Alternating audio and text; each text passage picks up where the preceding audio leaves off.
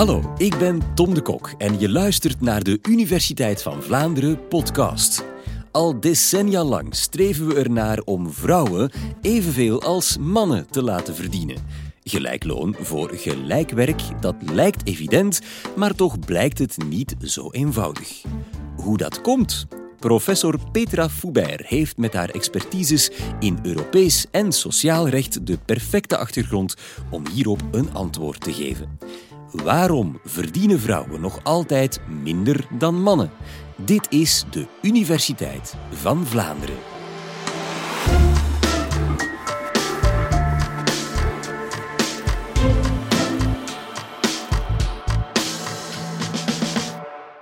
Om die vraag te beantwoorden moeten we misschien eerst even terugkeren naar de jaren 50.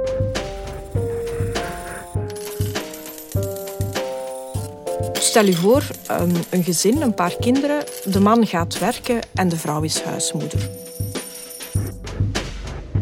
Het vieruurtje staat klaar wanneer de kinderen van school komen. Mama maakt de kleren en breidt. De man was ook vaak fier dat zijn vrouw niet in een fabriek moest gaan werken. Dat hoorde zo toen. Er waren wel vrouwen die gingen werken, maar ze waren niet zo talrijk. Bovendien was het zo dat hun loon vaak lager was dan dat van mannen. En men vond dat toen ook redelijk normaal. Men ging ervan uit dat mannen hun vrouw onderhielden en ook hun kinderen. En het loon van de vrouw, als ze al ging werken, dat was gewoon een extraatje. Dat was iets extra's voor het gezin. Nu is dat echter helemaal anders. Um, er zijn veel gezinnen waarbij de ouders gaan werken en onze levensstandaard is ook veel veranderd. Het is bijvoorbeeld heel normaal dat de kinderen gaan studeren en dat kost natuurlijk vrij veel geld.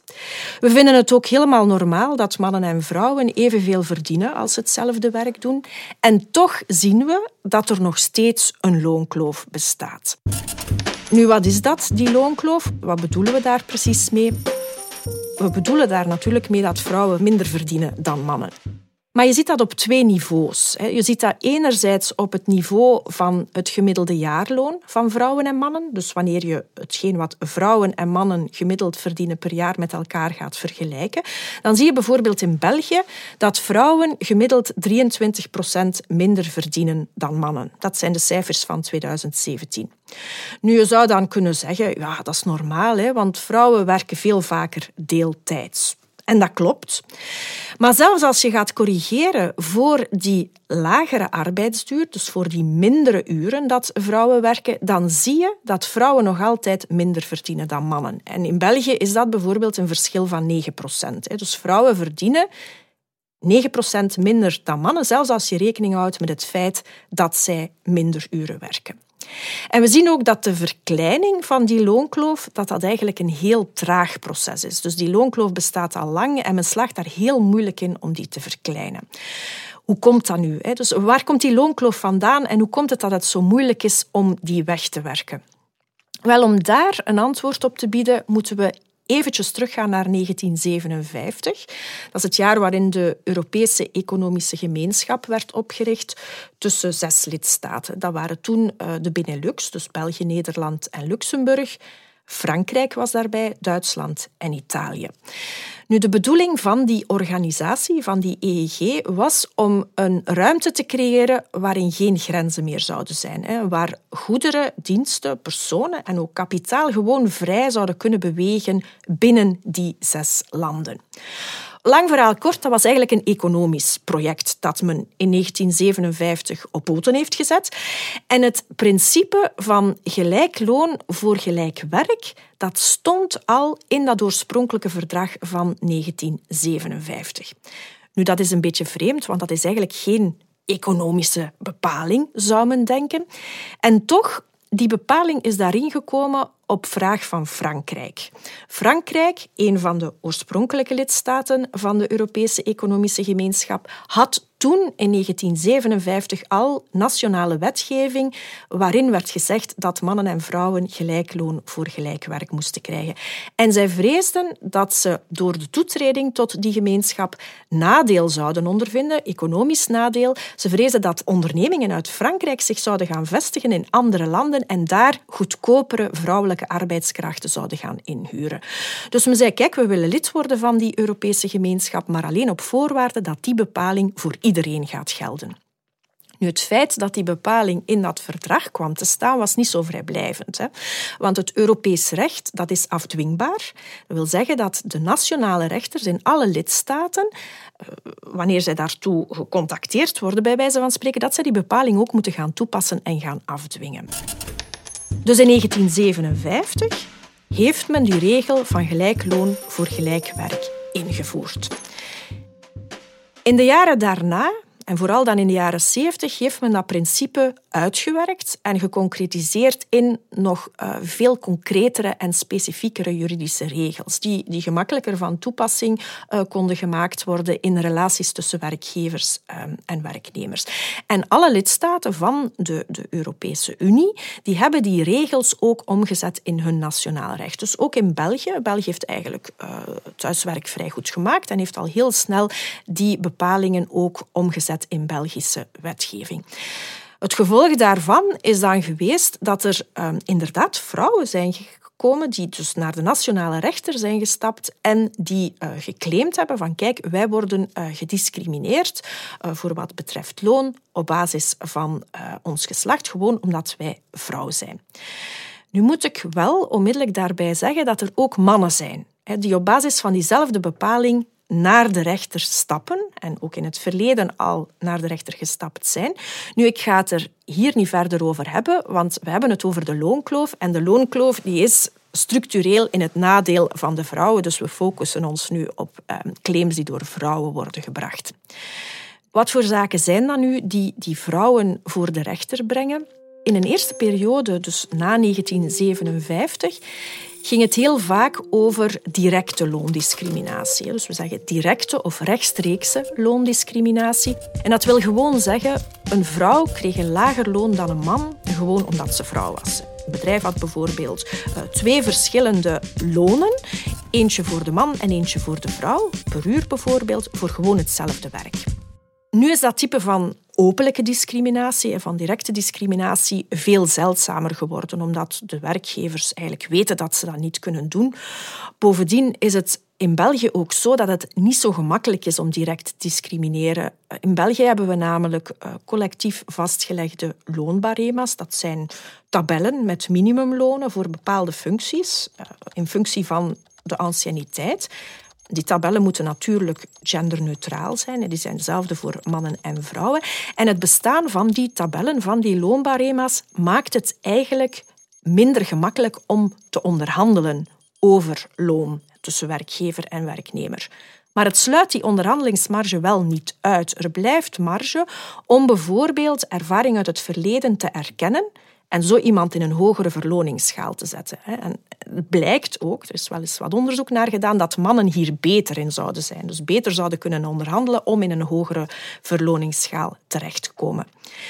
Maar bon, we stellen dus vast dat de loonkloof in België eigenlijk niet zo heel groot is, vooral vergeleken met andere Europese lidstaten. En het gebruik van die barema's zou daarmee de oorzaak van zijn.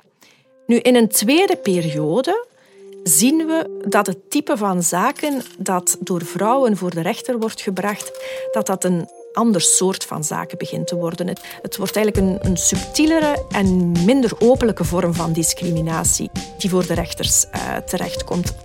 We noemen dat onrechtstreekse of indirecte discriminatie.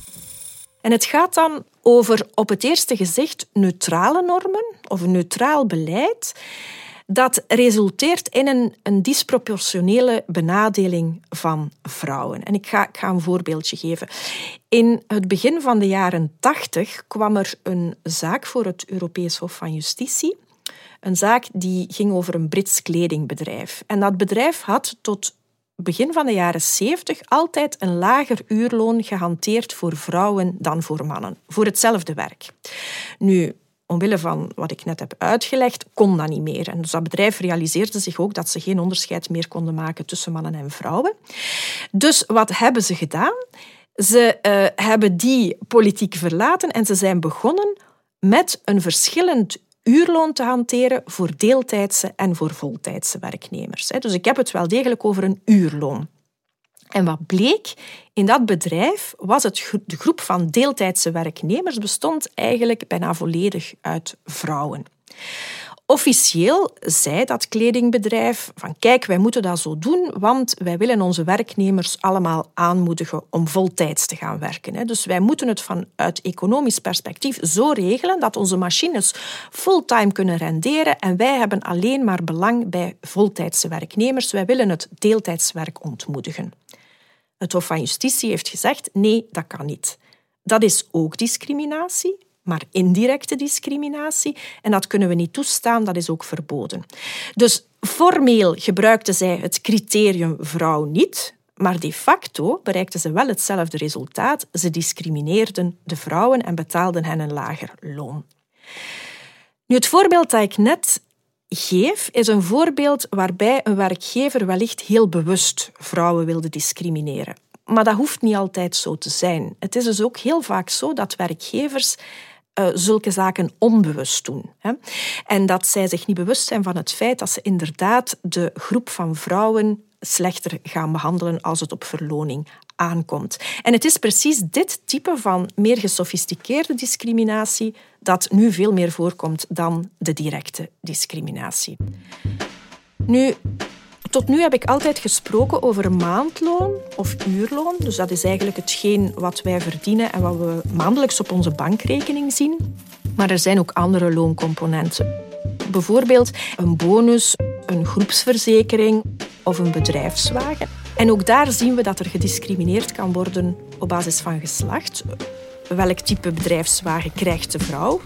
welk type bedrijfswagen krijgen de mannen. Dus daar blijkt ook wel regelmatig een eh, verschil in te zitten. Dat zijn natuurlijk looncomponenten waarbij een werkgever wat meer speling heeft, wat meer marge heeft, waar die barema's, waar ik het daarnet over had, niet gelden. Hè? En waar ongelijke behandeling soms wat gemakkelijker is en wellicht ook vaak onbewust gebeurt. Nu, alle voorbeelden in verband met directe en indirecte discriminatie die ik net heb gegeven, die tonen aan dat het loonbeleid binnen een bepaald bedrijf discriminerend kan werken ten aanzien van vrouwen en dus de loonkloof in de hand kan werken.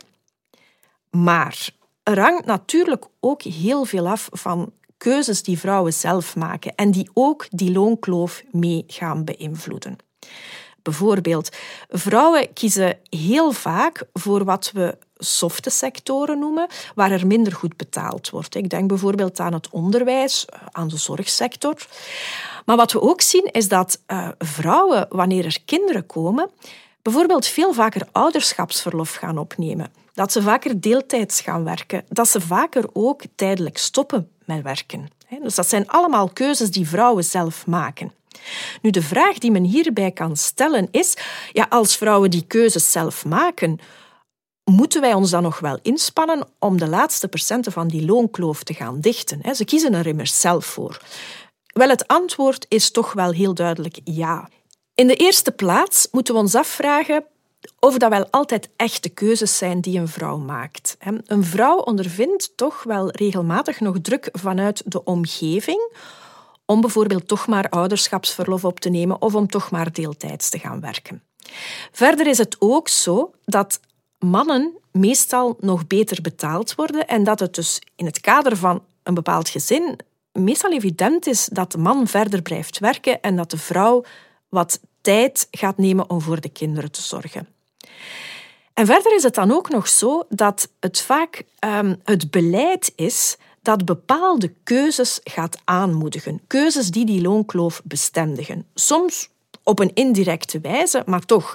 Dus wat je bijvoorbeeld ziet, is dat uh, sommige landen hele lange verlofregelingen invoeren, die relatief goed betaald worden en daartoe, daardoor eigenlijk heel verleidelijk zijn voor vrouwen om, om daarin te stappen.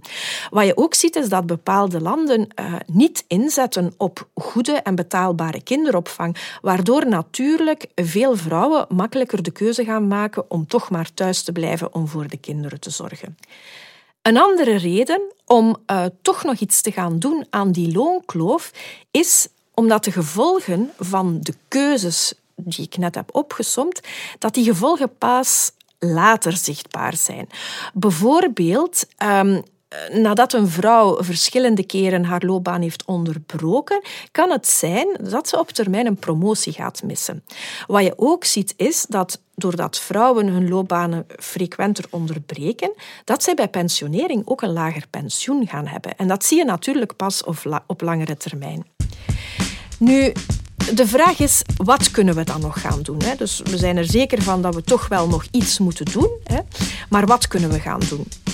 In de eerste plaats is het zo dat er wat meer transparantie mag zijn.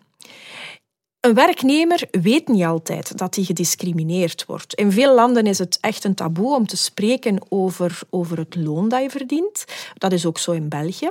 En dan heb je zelfs landen, eh, veelal in Centraal-Europa, waar er heel regelmatig in arbeidsovereenkomsten bepalingen worden opgenomen die de werknemer gewoon verbieden om te spreken over zijn of haar loon tegen andere collega's. Nu, de, de Europese Commissie heeft dat ook ingezien, dat er echt wel nood is aan meer transparantie. En de Commissie wil daarom bedrijven gaan verplichten om meer gegevens openbaar te maken. Weliswaar zonder de privacy te schenden. En het is zo dat België eigenlijk al zo'n wet heeft sinds 2012. Maar die wet geldt enkel vooral voor grotere ondernemingen en het wordt ook heel weinig gecontroleerd. Nu, de idee die achter die transparantie zit, is eigenlijk meten is weten. Dus wanneer je weet dat je minder verdient dan een collega, ja, dan kan je actie gaan ondernemen. Het is ook zo dat waarschijnlijk sommige bedrijven wel gaan schrikken als ze de resultaten zien, ervan uitgaand dat veel van die ongelijke behandeling, en zeker die indirecte ongelijke behandeling, dat die ook niet bewust uh, gebeurt door uh, ondernemingen. Dus in de eerste plaats, we kunnen zorgen dat er meer transparantie is. In de tweede plaats is het ook zo dat er nood is aan een grotere bewustwording. Het probleem is niet altijd voldoende gekend bij de stakeholders. Dus je ziet dat werkgevers, eh, maar ook werknemers, vakbonden, zelfs advocaten en rechters de problematiek van de loonkloof eigenlijk onvoldoende kennen. Daarbij komt dan ook nog dat procederen meestal gezien wordt als iets voor fanatiekelingen. Dus je riskeert als werknemer, wanneer je naar de rechter trekt, eh, gebrandmerkt te worden, bij wijze van spreken, als troublemaker. En er zijn ook eigenlijk uh, relatief weinig mogelijkheden om in groep naar de rechter te gaan, of ze zijn toch niet uh, genoeg bekend en dat schrikt natuurlijk heel erg af. Dus de conclusie. Um, waarom is die loonkloof uh, zo moeilijk te dichten? Waarom verdienen vrouwen nog steeds minder dan mannen? Wel, ik hoop dat het duidelijk is geworden dat het antwoord niet zo eenvoudig is. Het is eigenlijk een mix van bewuste en onbewuste elementen en keuzes die ervoor zorgt dat de loonkloof een problematiek is die heel moeilijk te vatten is. En bijgevolg een problematiek die helaas ook niet zo gemakkelijk weg te werken is.